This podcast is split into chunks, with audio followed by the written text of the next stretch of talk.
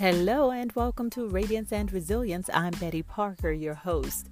Well, we're here with another episode that I'm really excited about. I think this entire season has gone so well simply because I've been able to bring to you some really special guests who are well versed in all of these topics around racism and discrimination and prejudice and how they impact us in our work life and in our home life.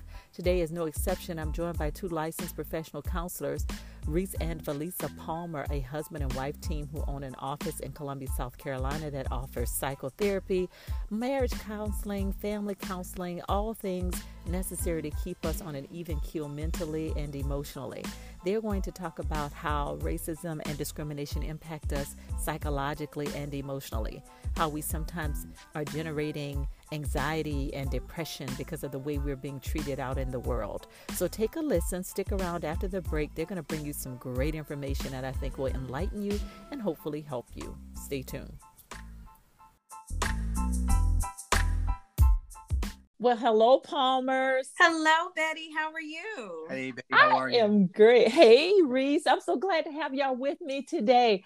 I have to tell you, I have been on this quest for the entire season of Radiance and Resilience of talking about all things diversity, equity, and inclusion. I'm trying to, I say one conversation at a time, I'm trying to change the world, right? Yeah. So uh, I'm looking at different perspectives of it. And I think the, the whole emotional aspect has a big part to play in this and it's not discussed enough. So that's why I have you two on board to talk to us a little bit today about you know what we go through when we feel like we're facing discrimination on a regular basis i mean i mean not every day but there are some people who seem to be predisposed to it, especially in the work environment where they may have a boss or somebody who um, constantly shows some type of unconscious bias or they face all these microaggressions in the workplace every day.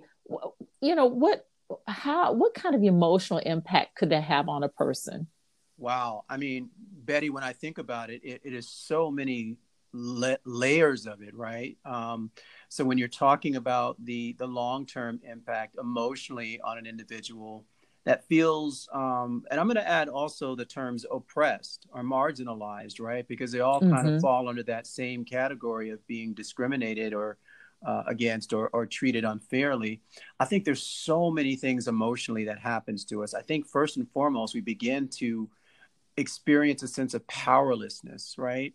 And so this this this idea of self agency and being able to do things for ourselves, we begin to lose that sense of power and control over our lives and our future and our destiny.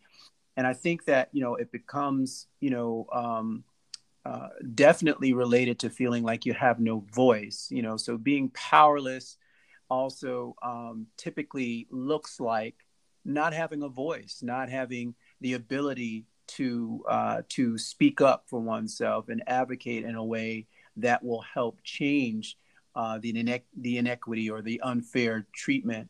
And so we feel powerless. We can feel very hopeless. I think also a lot of times emotionally it can present us as anger. Mm-hmm. And when we're oppressed and marginalized and this goes on for a long period of time and we have no way to really express it you know that type of uh, repressed or sup- suppressed anger builds into rage yeah. and so mm-hmm. i think a lot of times when we see things like you know um, rioting and the looting and the destruction of property. This is not something that just happened because of one particular watershed event. This is mm-hmm. typically mm-hmm. the buildup of people uh, a marginalized group um, feeling powerless, without a voice, without any um, self uh, agency, um, and and it's just it it just over time begins to build and build and build, and when there's no expression of that, there's no release of it, then it turns into rage. Yeah. And so I think um, so that's a very very common I think emotional response um, for for those who may be more um, passive it may turn into um, a learned helplessness. Mm. so, uh, so a sense again of you know um, things that that they may in fact have within their power to control. There's a perception that there's very little that they can in fact control. So it's like a learned helplessness, and then that can lead obviously to depression and anxiety and all types of you know um, mental health uh, disorders that affect our mood and our overall well-being and somatic symptoms absolutely definitely somatic symptoms you know um, affecting your your high blood pressure, you know, um, your your state of just your body. You know, you don't want to get out of bed. You don't. You feel very tired and beat down, and just. Mm-hmm. And we'll talk a little bit more about that, mm-hmm. but it shows up in your body, and even at the cellular level, these these things have a long term effect, and and it's generational, believe it or not. Mm. You know, this can be passed down from one generation to the next. Absolutely. So even um, as a mother carries a baby, she has to be very careful of, and we, we're pretty familiar with that, right, Betty, as moms? That, right. You know, mama told you, you better now, you better settle down now, baby girl. You carrying that baby in you, and that baby's gonna feel everything. Right. So I just remember those words, and that I had to stay calm during a pregnancy, and I just have to be aware of what's going on in my body. Right. So these things affect us long term, just at the cellular level.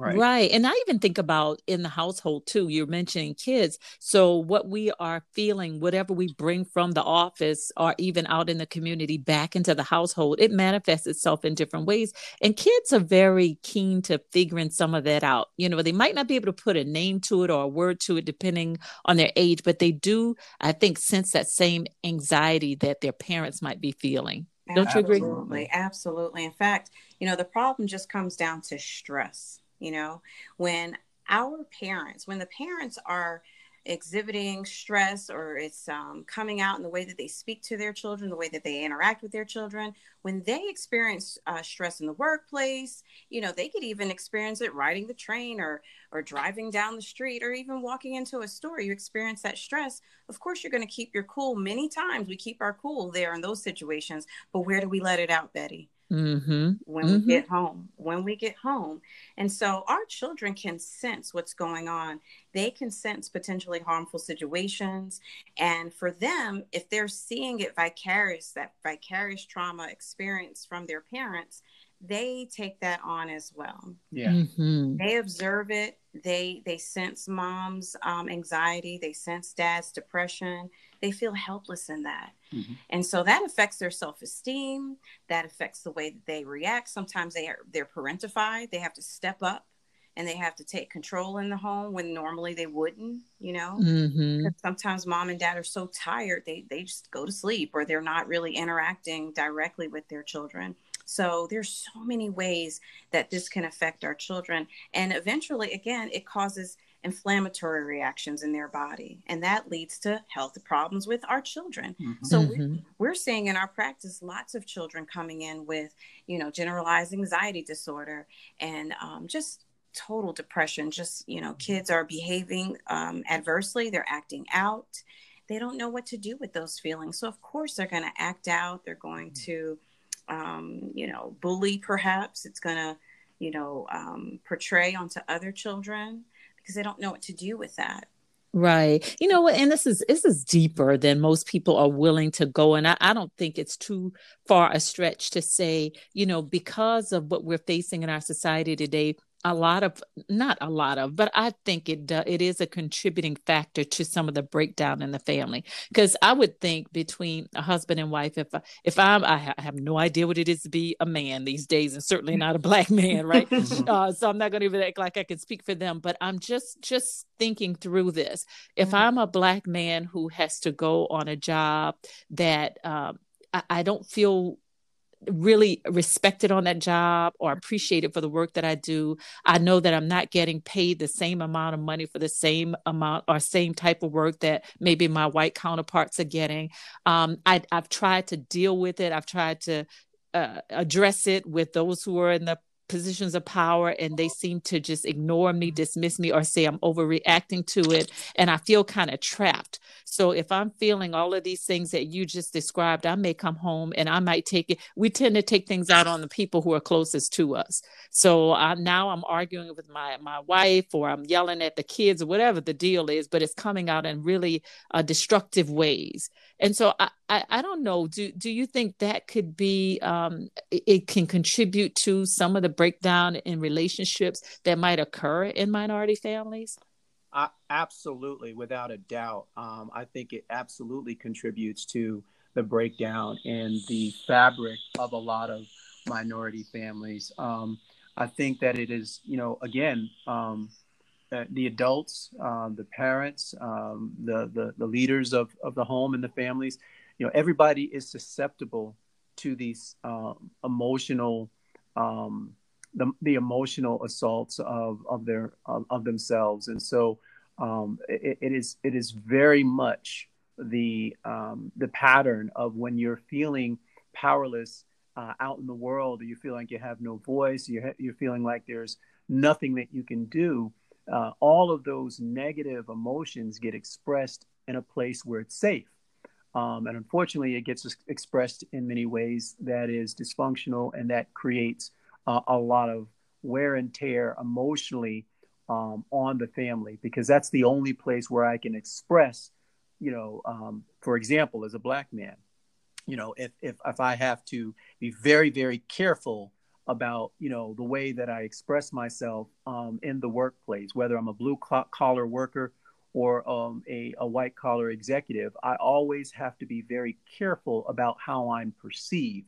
I never mm-hmm. want to come across as being aggressive, even when I might be just being very assertive and very driven and very, um, you know, um, ambitious. I always have to be very, very careful about how I'm being perceived by others.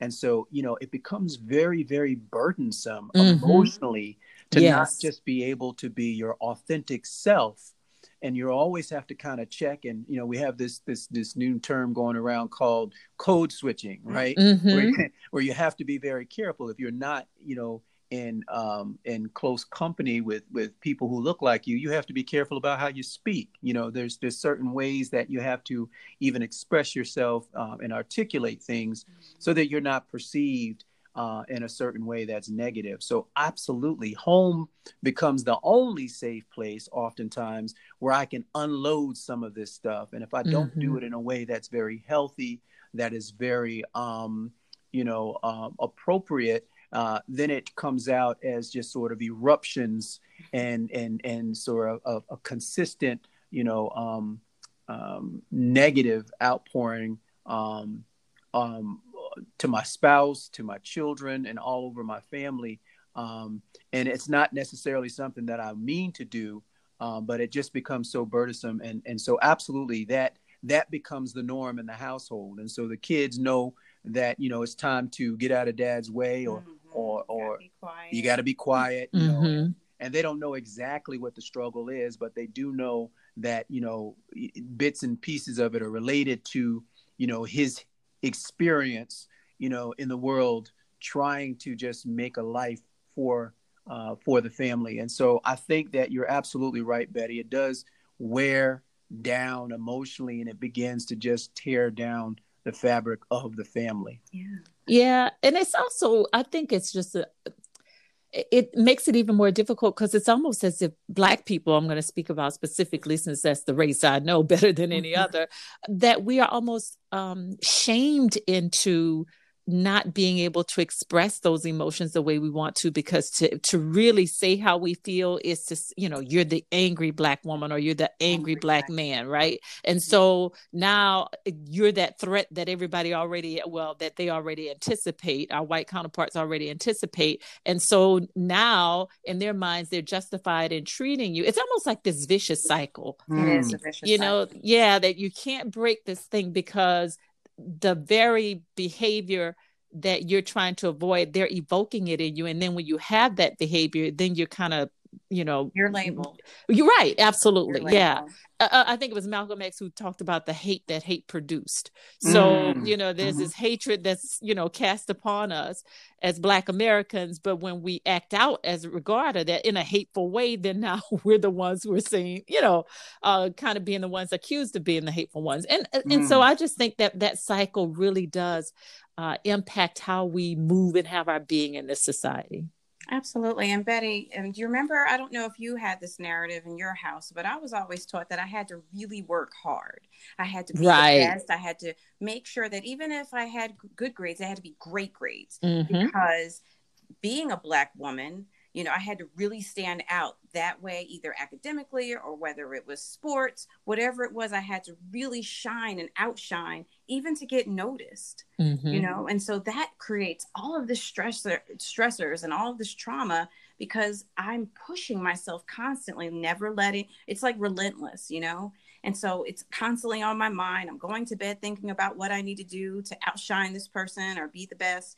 And so that was some of the narratives that I had like, you have to do this in order to push through the ceiling that's placed right above my head. Mm-hmm. And that creates so much stress. Mm. Yeah, yeah. You know, my previous uh, uh, one of my previous episodes, uh, my uh, guest Jim Smith Jr. spoke about what you just spoke about, Reese, in terms of code switching and not being your authentic self. He's mm. he did his dissertation on that, and he was talking about how, you know, he walked this very fine line. He's a speaker, an author, a coach, a trainer, all these things, and he's on an international stage. But he was, you know, walking this very fine line of not expressing himself fully because he didn't want to alienate his white clients. Right. And now all of a sudden he's just become woke, right? he's like, I'm wearing my Black Lives Matter t-shirts and my mask and my whole thing, right? And he was saying how he was faced with so much venom just from wearing a simple t-shirt from people, but mm-hmm. he's just not going to mask himself anymore, you know, and I put that in air quotes. He's going to be his authentic self. If he has a view or an opinion about something, he doesn't want to, uh, you know, downplay it just to make somebody else feel comfortable. Good yeah. for him. Good yeah. For, him for, standing up for himself. Absolutely. Mm-hmm. Absolutely. And I, and I think that that is so important because that that is him taking his voice back, right? All the things that I just talked about, uh, what that impact is, that emotional impact of discrimination and oppression and being mar- marginalized, right? He's now saying, you know what, I'm going to take my voice back. I'm going to be heard. And if people have a, a, a challenge with that, or they are frustrated, or perhaps it changes their perception of me, well, you know, so be it. Um, but that that that is uh, the, the the price of not speaking up and being my authentic and genuine uh, genuine self is way too too high of a price to pay. So, um, so claiming his power back, um, doing something with that anger so that it does not turn into destructive rage, yeah. does not turn into depression and anxiety where he's not able to live out his God given potential as a man. I, I, I, salute him and I applaud anyone, uh, person of color, a marginalized group, anyone who says, you know what, I'm not going to be quiet. Mm-hmm. I'm going to say what I need to say. And, you know, I personally believe that there's a lot to uh, a lot of value in saying what you say in a very powerful, strong, uh, unapologetic way. But you don't have to be nasty. You don't yeah. have to be right. Rude, but you sacrificing your morals and and know, stepping outside of your yeah, true character. There's absolutely. no reason to do that, and that's a choice. But I choose that if I'm going to speak, I'm going to speak very uh, affirmatively. I'm going to speak very um, uh, definitively um, but I'm not going to step outside of my character, mm-hmm. use language that I wouldn't la- use normally, and I'm going to stay consistent with honoring who I am as a person as I express myself. That's right. Absolutely. So let me ask you this then. We're talking about all the external factors that can cause people to feel a certain way, uh, you know, in this world when they feel like they're being oppressed or discriminated against. What about the internal pressures? Can we, uh, can all of this prejudice and bias and discrimination promote self hate? And when and, I, and I'm talking about not just within a person where I start looking at myself differently because somehow somebody else has made me feel inferior. I'm also looking at within the black community. Oh, absolutely. Absolutely. And all a lot of this, Betty, um, comes from um, our historical experience, right? As um, as a group, African Americans, as descendants of of our forefathers that came through the the chattel slavery system here in the United States, right?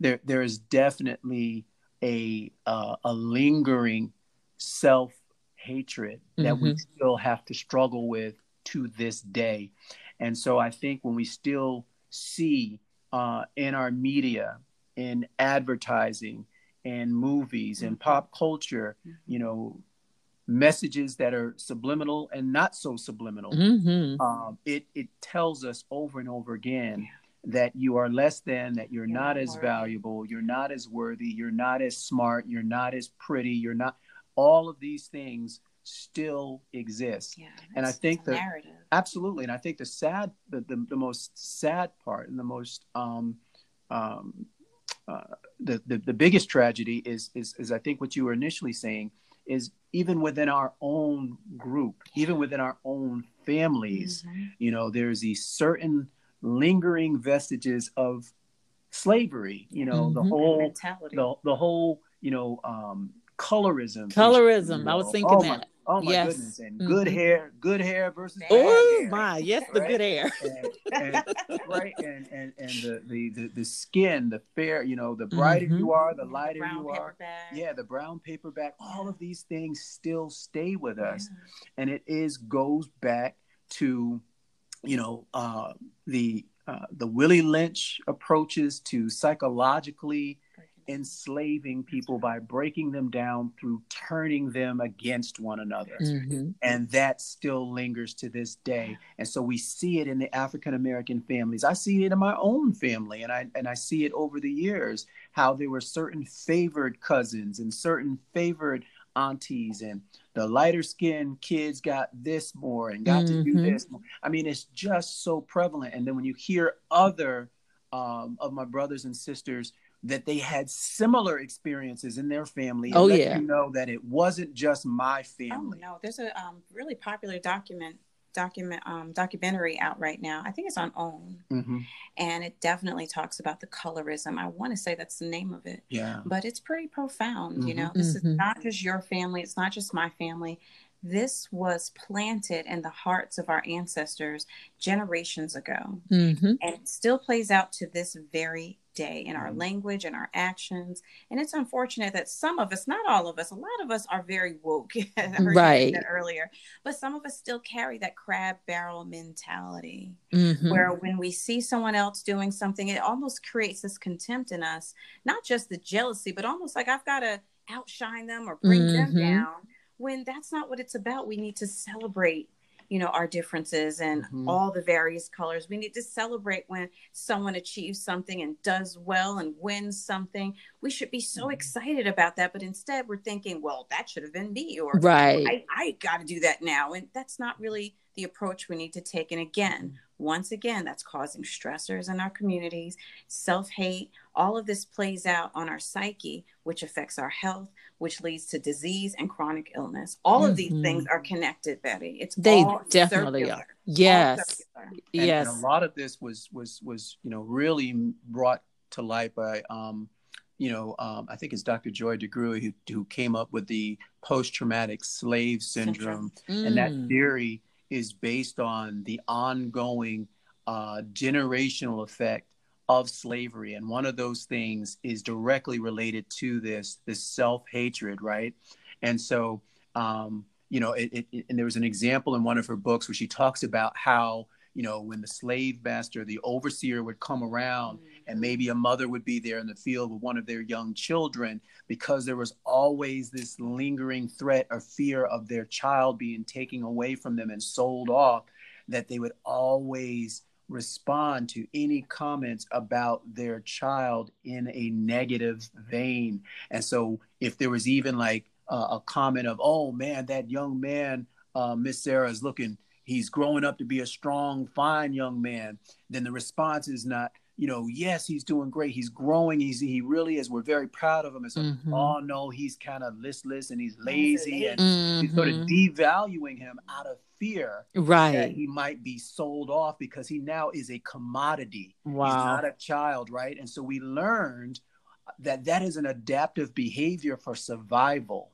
Mm. And so a lot of this self hatred that has been um, um, promoted through years of prejudice and years of the uh, lingering impact of, of the institution of slavery, it is very, very real. And so we have a hard time with being able to have a way of expressing ourselves and seeing ourselves in a consistently positive light. And so self esteem becomes a very precious and oftentimes fleeting thing. We can't really hold on to it, even within our own families. You know, don't be, don't think you're too cute, or don't think you're Right. too smart, or you got more Mhm. sense Or than who does she think she Who is? do you think you are? Mhm. Yeah, that kind Mhm. of thing. Yeah. yeah. Well, I'm that that's it saddens me, but it is the reality of what we face every day. So mm-hmm. I want to when we come back from the break turn that whole flip that whole thing around because this whole it's about radiance and resilience. So how do we overcome? How do we yes. bounce back? Okay so we're going to uh, take a quick break and when we come mm-hmm. back i want you to give us some ideas around how we can take care of ourselves and see ourselves in a more positive way. We'll be back on radiance and resilience. Awesome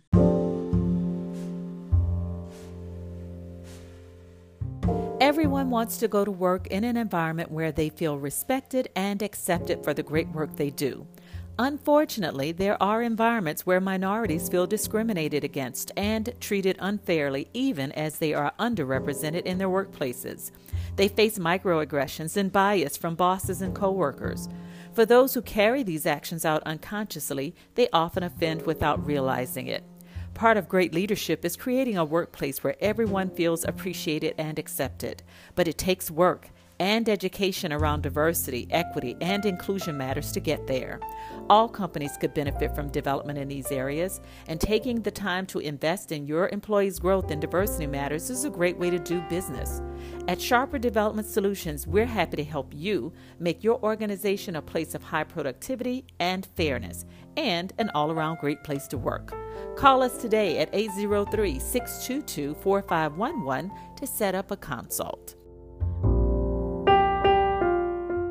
We're back on Radiance and Resilience. I'm speaking with the Palmers of Palmer uh, Counseling. They have done a fantastic job in helping us to look at the emotional aspects of discrimination. And before we went to break, Reese, I was talking to you about some ideas around how we can take care of ourselves. Since we know the damage that it can do how do we protect ourselves against this you know this this venomous behavior that can attack us on a daily if we're not careful? How do we take care of us and keep ourselves mentally stable?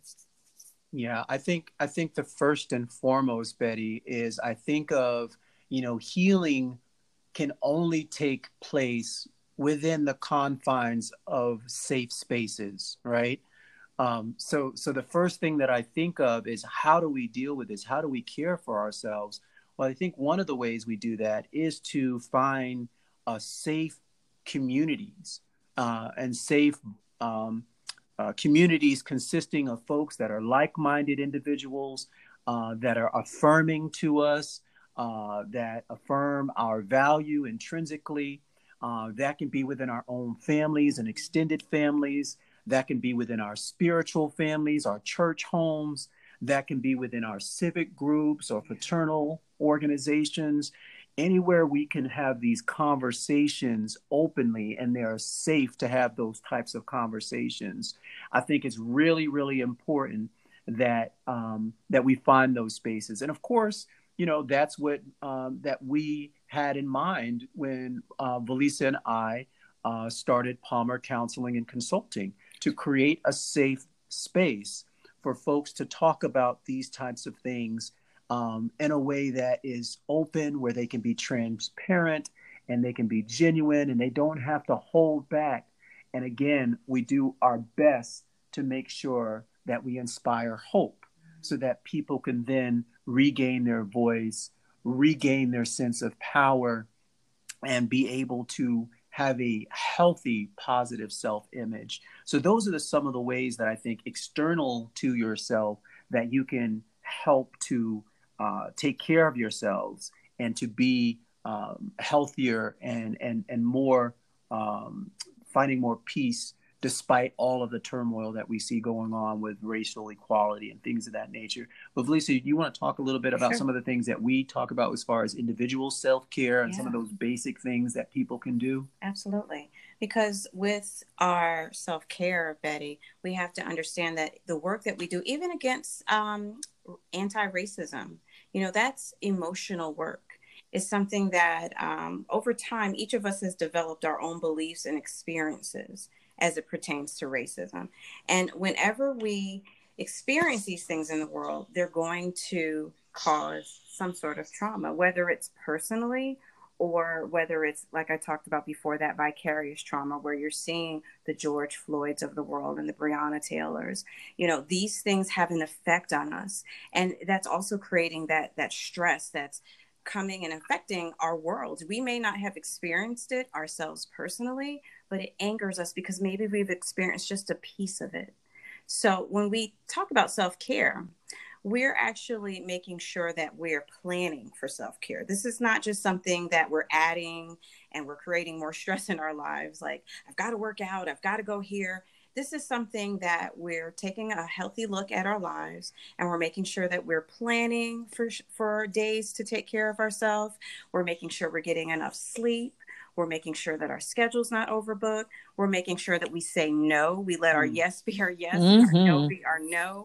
That we're making sure that we're not overburdening ourselves because we cannot take on the entire world. We can battle, but let's stay in our own lanes. Mm-hmm. Let's make sure, like for me as a mom, let's make sure that I communicate to my children how they're supposed to respond to these types of situations, how we're supposed to um, not just re- react, but mm-hmm. to make sure that we're protecting ourselves and creating good boundaries, healthy boundaries. Mm-hmm. Because it doesn't, self care doesn't look the same for everyone. It's not just getting my hair and my nails done, it, it has to do with making sure that we schedule our diet is so important betty we mm-hmm. reese and i have really been taking a very very honest look at our diet we're on this little anti-inflammatory thing where we're removing a lot of things that are just no good for us but that is what's working for us. We're making sure that we're managing what we buy and what we give our children and that it's healthy. We're drinking lots of water. Mm-hmm. That is mm-hmm. so cleansing because what happens in our body, it's like our body remembers. And this, there's a really great book called The Body Keeps the Score.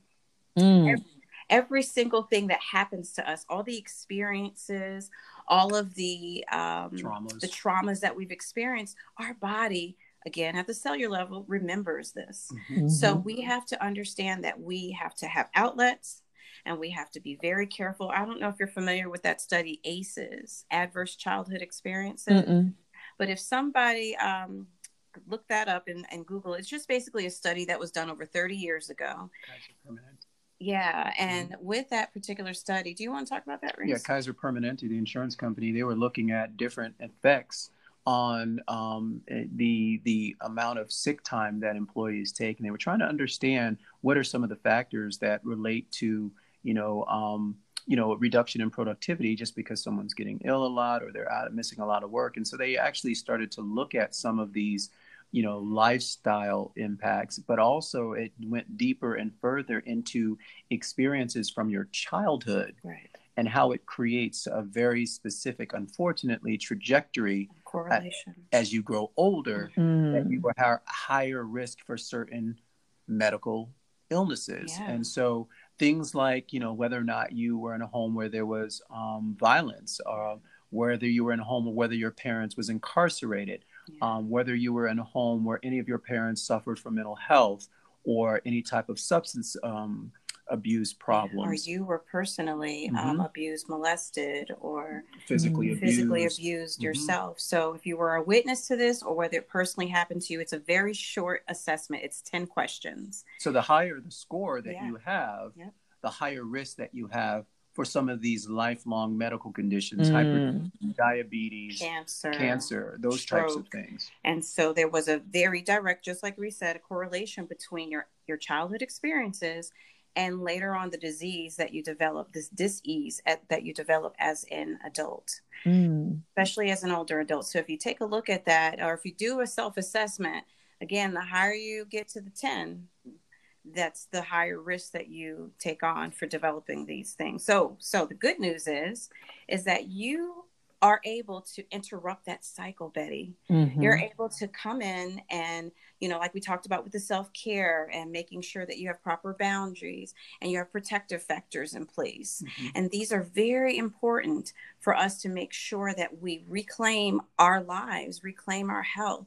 Um, you know, um, cover our children, you know, making mm-hmm. sure that we cover our spouse and making sure that we don't allow these things into our home. For us, big big thing is prayer and making sure that we share all these um, values these core values with our children yeah so you are able to um, meditate maybe do some yoga um, we love tapping that's a very cool. It's called EFT, Emotional Freedom Tapping. So if anyone's listening, want you to Google that. One of my favorite apps is called the Tapping Solution, and many of them are free. I think there's about 30 free. There's mm-hmm. a lot of them centered around coronavirus right now. Mm-hmm. My favorite is anxiety, the tapping I do with my clients.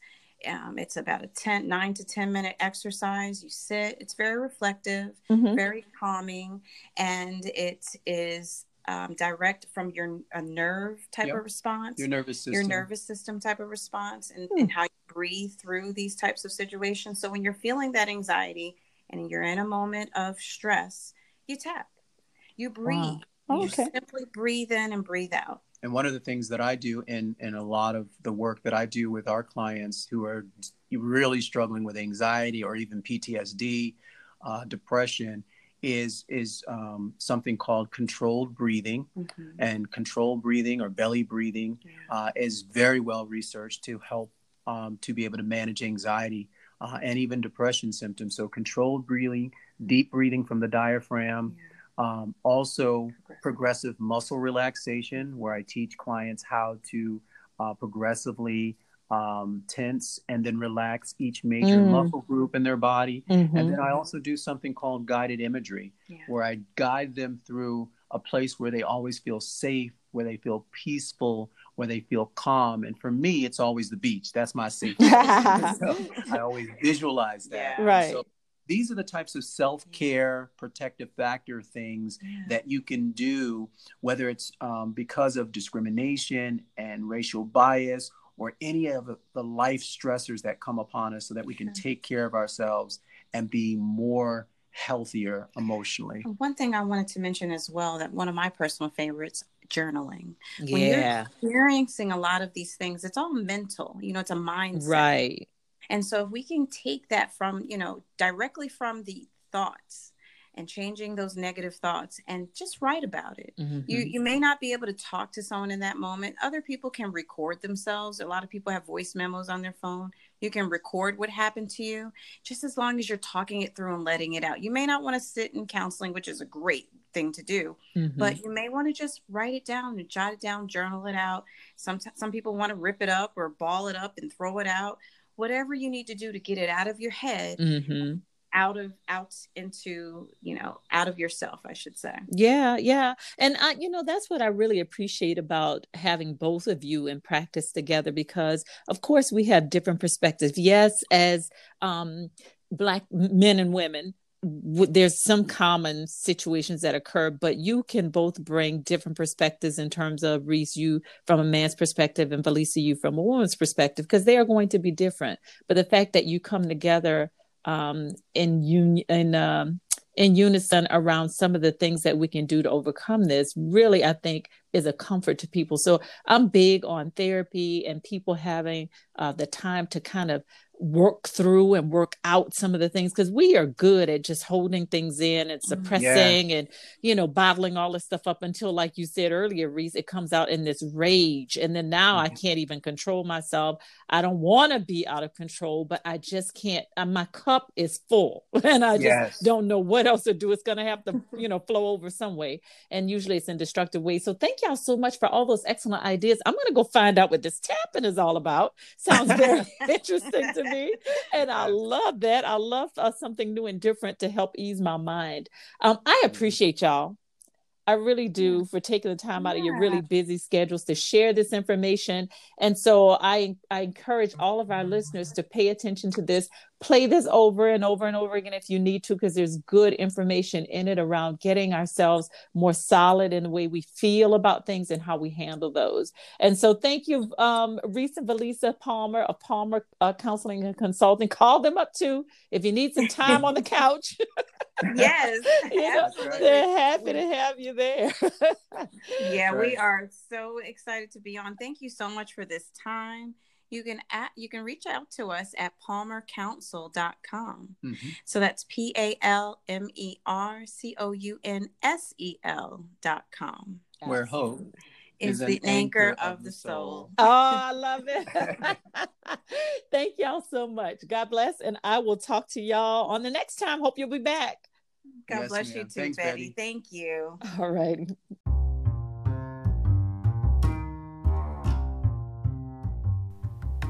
Leadership development is an essential part of doing good business. In order to lead productive teams, reduce costly turnover, and create a workplace that people love to come to every day, leaders need to have the skills to build relationships and establish culture. Those skills include strategic planning and thinking, managing conflict, engaging employees, and supporting cohesive and collaborative teams. Mastering these skills lead to high productivity and profits. At Sharper Development Solutions, we help develop your leaders through training and coaching. Give us a call today at 803 622 4511 to see how we can customize a training program for you.